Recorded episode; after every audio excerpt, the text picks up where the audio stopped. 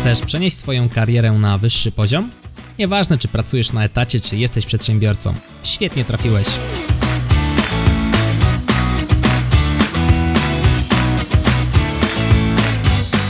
Nazywam się Michał Kowalczyk i witam Cię w Excellent Work Podcast. Co zrobić, aby uniknąć nadgodzin? To temat dzisiejszego odcinka. Zanim przejdziemy do sposobów, aby faktycznie tych nadgodzin uniknąć, e, zróbmy sobie mały wstęp teoretyczny. Pogrzebałem trochę w ustawach i udało mi się znaleźć definicję nadgodzin. Nadgodziny inaczej to godziny ponadwymiarowe pracy. Powstają kiedy? Powstają w wypadku, gdy otrzymamy wyraźne polecenie od pracodawcy, i można też uznać, że pracujemy w nadgodzinach, jeżeli pracodawca wie o tym, że zostajemy po godzinach i nie wyraził w związku z tym sprzeciwu. Nadgodziny nie powstają w sytuacji, kiedy my spędzamy czas w pracy z własnej woli i bez wiedzy szefa. Także myślę, że tutaj warto się zastanowić, czy my naprawdę pracujemy w nadgodzinach, czy po prostu siedzimy z własnej woli, ponieważ czujemy obowiązek, że powinniśmy. Teraz takie nadgodziny są w Polsce limitowane. W tygodniu pracy w Polsce, według tegoż dziennika ustaw, do którego zaglądałem, mamy limit 48 godzin, czyli jeżeli pracujemy na etacie takim standardowym, 40-godzinnym, no to dodatkowo możemy jeszcze te 8 godzin w nadgodzinach uzbierać. Oczywiście, jeżeli ktoś pracuje w inny sposób, jeżeli ktoś pracuje 12, to tutaj e, ta zależność będzie wyglądała nieco inaczej, natomiast skupmy się na takim standardowym tygodniu 40 godzinnym.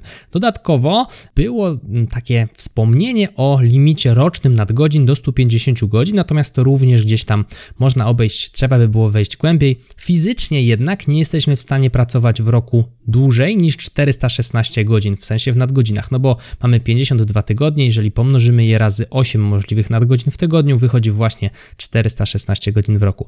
Mam nadzieję, że nikt z Was, moi drodzy słuchacze, aż takiej liczby nadgodzin e, nie wykręca. I teraz w związku z nadgodzinami ustawodawca narzuca, że tak powiem, bonusy. I teraz e, mamy 50% za nadgodziny w dzień i mamy jeszcze 100% za nadgodziny w nocy. Za godziny nocne uznaje się godziny między 7 a 23. I teraz e, pytanie, czy każdy musi takie nadgodziny robić, jeżeli pracodawca mu każe, jeżeli pracodawca wskaże, że w dany dzień te nadgodziny musi wykonać? Według kodeksu pracy tak. Bo jeśli nie dopełni się tego obowiązku, no to się nie dopełnia tego stosunku pracownik-pracodawca. Natomiast są pewne wyjątki.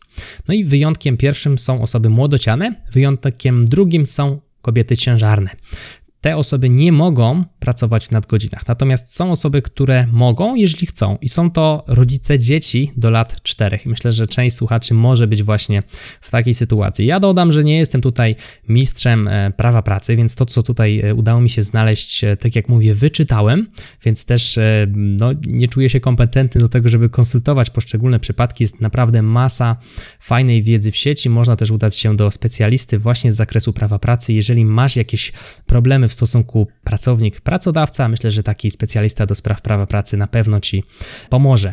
Tyle wstępem teoretycznym, wiemy już co to są nadgodziny, to teraz zastanówmy się, jak w ogóle się tych nadgodzin pozbyć, jeżeli owe mamy i czy w ogóle jest na to szansa.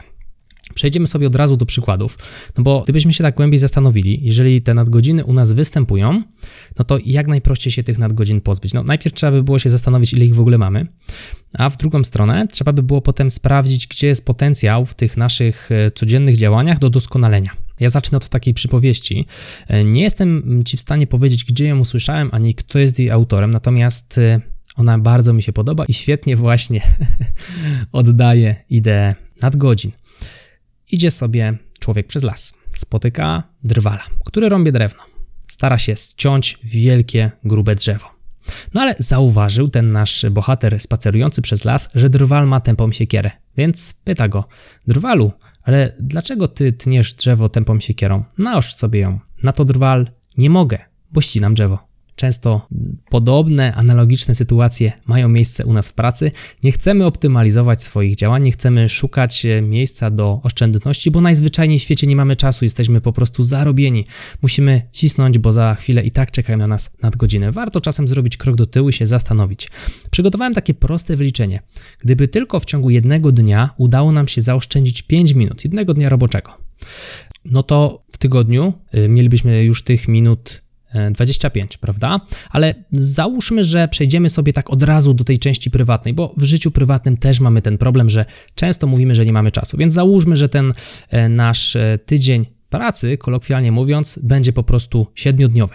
Czyli mamy 5 minut, te 5 minut oszczędzamy. Czy na przykład sortując sobie rzeczy w, szafie, czy na przykład robiąc sobie porządek w skarpetkach, tak abyśmy oszczędzali te 5 minut. To jest prosta czynność.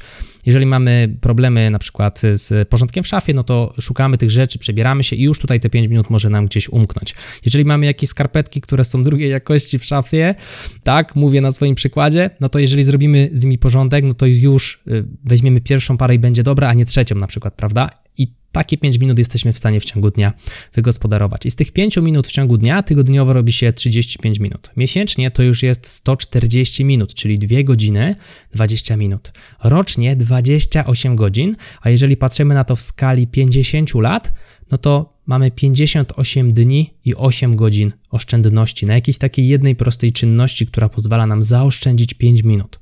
I teraz y, gdzie możemy znaleźć te oszczędności? No to, to są już te oszczędności, o których Tobie tutaj wcześniej wspomniałem. Na przykład porządek w szafie. Przecież i tak wkładasz rzeczy do szafy. Kwestia wkładania ich w taki sposób, aby łatwiej było je potem wybrać. Czyli na przykład swetry na lewo, koszule na prawo, w środku t-shirty, prawda? Porządek w garażu, to szczególnie dla facetów. No, ileż to razy człowiek szuka klucza dziesiątki, który gdzieś tam się zawieruszył i już tutaj przeciekają kolejne minuty przez palce. Gdyby zawsze klucz był w odpowiednim miejscu, no to nie byłoby tego problemu. Porządek w kuchni, czyli gdzie ja znowu włożyłem te przyprawy, gdzie jest ta chochla i tak dalej, i tak dalej. Gdyby wszystko miało swoje miejsce, tutaj ta oszczędność czasu u nas e, w skali lat naprawdę byłaby olbrzymia i to tak się wydaje, że a to tam dwie minuty, no ale tak jak widziałeś wcześniej, faktycznie z takiego mnożenia wychodzą nam naprawdę olbrzymie liczby. E, przejdźmy sobie dalej, przejdźmy sobie do tej części bardziej biznesowej. Teraz rozmawialiśmy o takim prywatnym oszczędzaniu naszego czasu.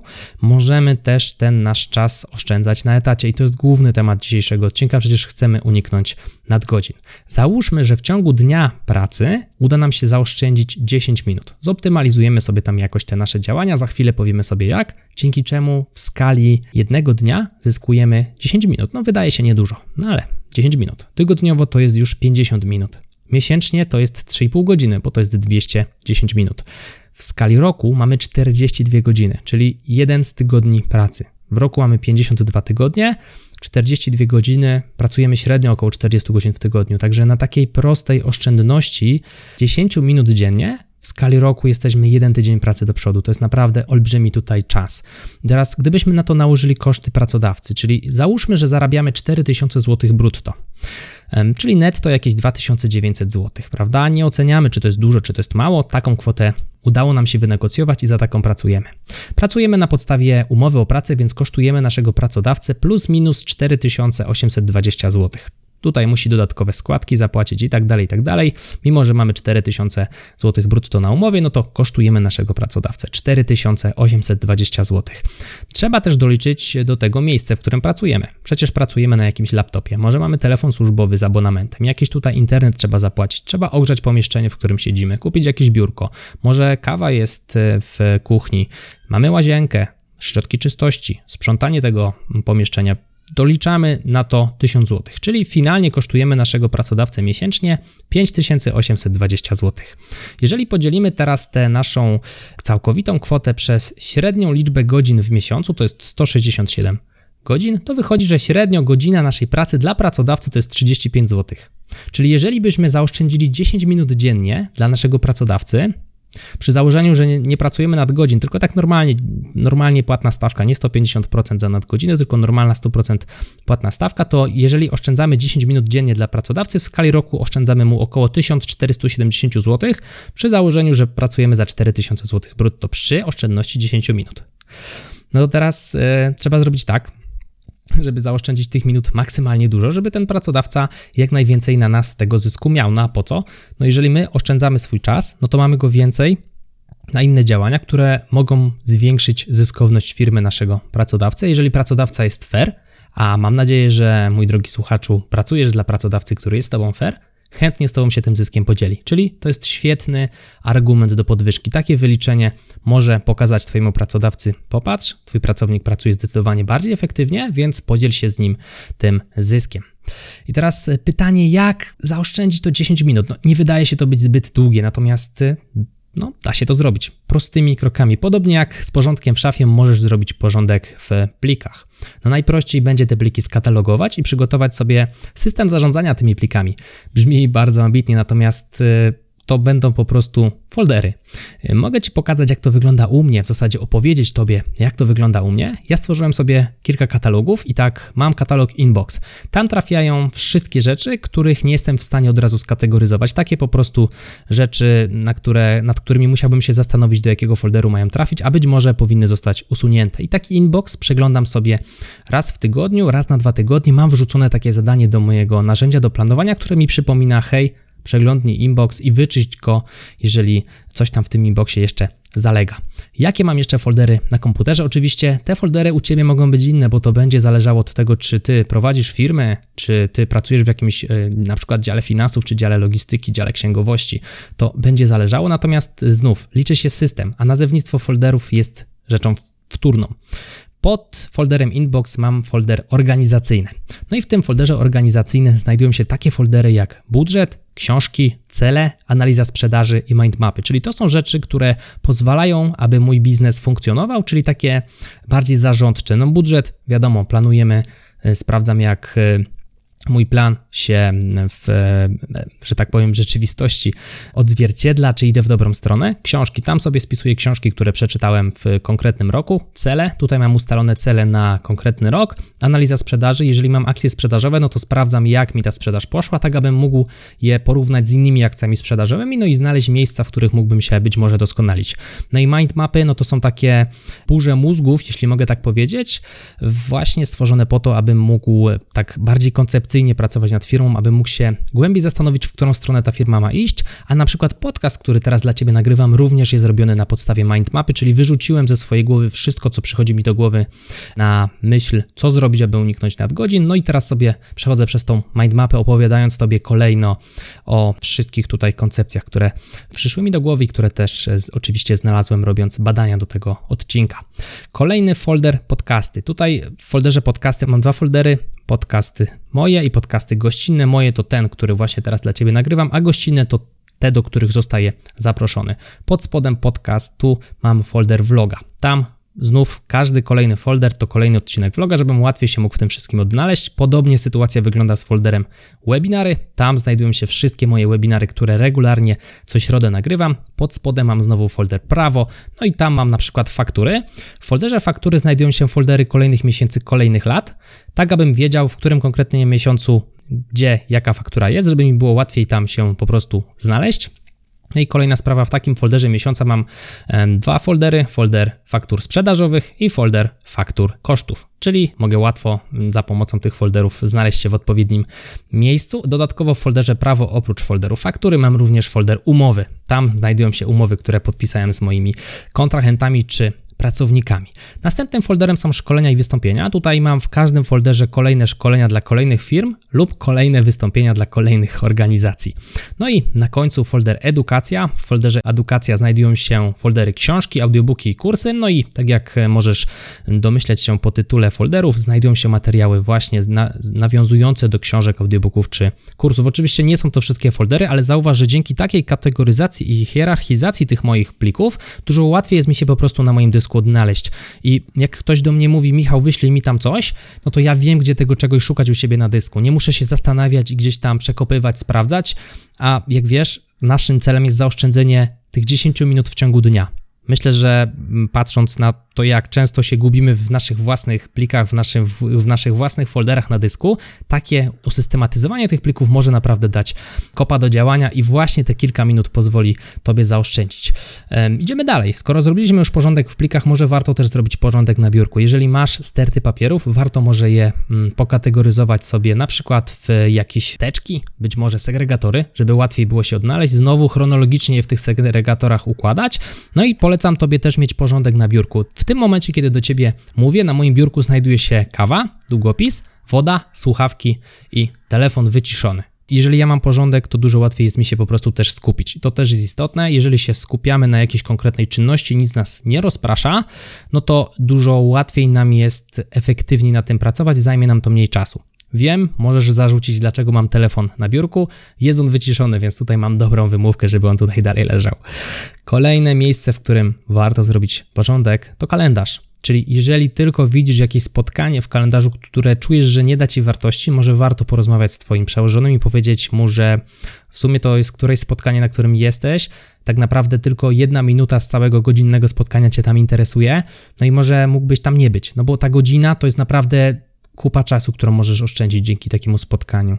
A jak pracowałeś kiedyś w korporacji, to być może wiesz, że różnie z tymi spotkaniami bywa. Nie każde spotkanie jest tak naprawdę w 100% dla nas interesujące. Na niektórych jesteśmy po prostu wrzuceni, brzydko mówiąc, FYY, czyli no, dla informacji po prostu. No i kolejna sprawa przy kalendarzu apka do zadań, czyli oprócz zarządzania kalendarzem warto rozważyć jakąś aplikację do zadań, po to, żebyśmy mieli te zadania pokategoryzowane, żebyśmy o niczym nie zapomnieli, żebyśmy wiedzieli, co robić dalej. Żeby nie było sytuacji, w której kończymy jedno zadanie i zastanawiamy się, co dalej, no bo tutaj to jest ta przestrzeń, w której tracimy czas. Jeżeli mamy zaplanowany ładnie dzień, to jesteśmy w stanie w ciągu tych 8 godzin pracy wyciągnąć z tego dnia więcej, przez co no, nie narażamy się na nadgodziny jesteśmy w stanie ścisnąć sobie te prace w konkretne bloki czasu, wtedy jest nam najzwyczajniej w świecie łatwo. Warto też pomyśleć o blokowaniu sobie przestrzeni w kalendarzu. To też jest pewna metoda. Jeżeli tylko twój przełożony nie ma nic przeciwko temu, możesz mu zawsze powiedzieć: e, Słuchaj, szefie, no ja w tym przedziale czasu robię to, to i to, i ja potrzebuję w tym kalendarzu wrzucić sobie taki pusty blok, który jest tylko dla mnie, bo ja wtedy wykonuję swoje czynności. Dzięki temu, że ja to zrobię rano, gdzie jest na przykład mniej spotkań, mniej osób, nikt mi tam nic nie wrzuci i mnie nie będzie rozpraszał, ja to zrobię szybciej, w związku z tym resztę dnia będę mógł poświęcić na spotkania. To też jest bardzo dobra praktyka. Kolejne miejsce, w którym warto rozważyć zrobienie porządku, to oczywiście mail to oczywiście maile. No, jak to w korporacjach lubi być, jak to lubi być w firmach, tutaj spływają do nas maile czasami z całego świata, które nie do końca nas interesują. Zostajemy dołączani do jakichś olbrzymich i długich list mailowych, no i się zaczyna przerzucanie. Odpalamy skrzynkę, a tutaj 100 maili.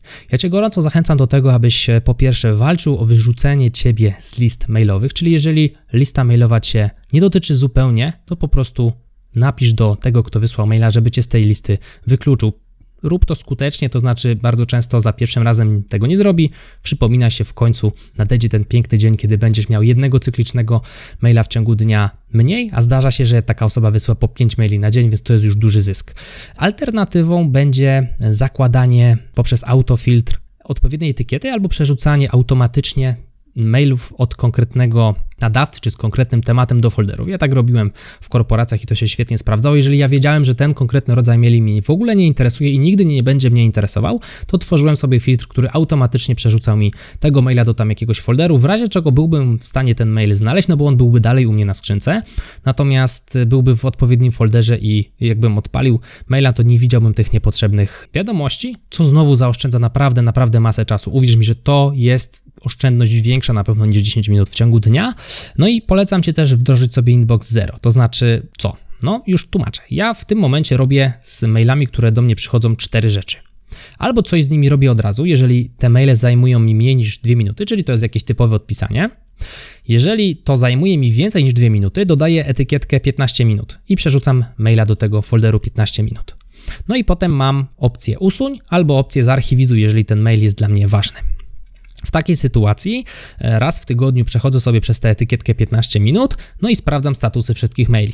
Natomiast e, bardzo często ta etykietka 15 minut wiąże się z tym, że na początku jest to 2 minuty, ale ja wiem, że potem ta informacja będzie się ciągnęła, będzie odbijanie mailowe, więc mimo, że trwa to 2 minuty, ja to etykietkuję 15 minut i ląduje to tam do mojego folderu 15 minut, czyli to jest projekt, który zajmie więcej niż 2 minuty. I dzięki temu nie mam w skrzynce odbiorczej żadnych maili. Odpalam maila, nie mam tam żadnych maili. Jeżeli się jakiś pojawia, no to ja muszę z nim zrobić jedną z tych czterech rzeczy. I to jest wspaniałe. W XXI wieku mamy takie fajne narzędzia do zarządzania mailami, jak na przykład Gmail czy Outlook, gdzie łatwo możemy znaleźć te maile. No, nie chodzi o to, żeby wszystkie maile trzymać w inboxie. Poprzerzucajmy je do odpowiednich folderów, w razie czego mamy wyszukiwarkę, wpiszemy sobie tytuł maila albo słowa, które może ten mail zawierać i te maile zostają nam wyrzucone a odpalając inboxa widzimy tylko te nowe informacje, z którymi coś faktycznie trzeba zrobić. To jest naprawdę oczyszczające dla naszego umysłu i pozwala nam zaoszczędzić zdecydowanie więcej czasu niż tylko te nasze 10 minut, o którym tak bardzo marzymy pracując na etacie. No dobra, co tam jeszcze możemy dalej wyczyścić? Co tam możemy jeszcze zoptymalizować? No myślę, że no największy, jeden z największych potencjałów obok maila drzemie w naszych plikach Excelowych. Jeżeli zdarza Ci się pracować z tym programem, albo ten program to jest Twoja znakomita część czasu pracy, zachęcam Cię do tego, żebyś przede wszystkim wdrożył sobie checklisty. Czyli jeżeli robisz jakieś cykliczne raporty, czy cykliczne dziennie, czy cykliczne tygodniowo, może miesięcznie, kwartalnie, a nawet rocznie, zachęcam Cię do tego, aby pierwsza karta w Twoim pliku to była karta checklista, czyli kroki kolejne, które trzeba zrobić, aby ten plik zaktualizować. To zapewni Ci po pierwsze brak popełnienia błędów, no bo za każdym razem robisz to samo. Po drugie tempo, no bo jeżeli wiesz jaki jest następny krok, no to znowu nie mylisz się i robisz to sobie płynnie. Po trzecie odtwarzalność, no bo za każdym razem sekwencja jest taka sama. No i po czwarte, jak jesteś chory albo ciebie nie ma, no to ktoś odpali twój plik, no i widzi po checkliście, co musi konkretnego zrobić. To muszą być naprawdę proste kroki, żeby żadnego nikt nie przegapił. No i to jest właśnie fajne z tych chociażby czterech powodów. Przyspieszy to zdecydowanie Twoją pracę. Zachęcam Cię też do tego, abyś tworzył automatyczne narzędzia. O co z tym chodzi? Jeżeli masz możliwość zbudowania raportu raz, czyli takiego raportu, który będziesz generował przyszłym tygodniu po raz kolejny, ale w oparciu o nowe dane, które mają taki sam układ, zachęcam Cię do skorzystania na przykład e, z tabeli przestawnych. Tabela przestawna pozwala skonstruować Ci pewien e, wygląd Twojego raportu, pewien wygląd danych.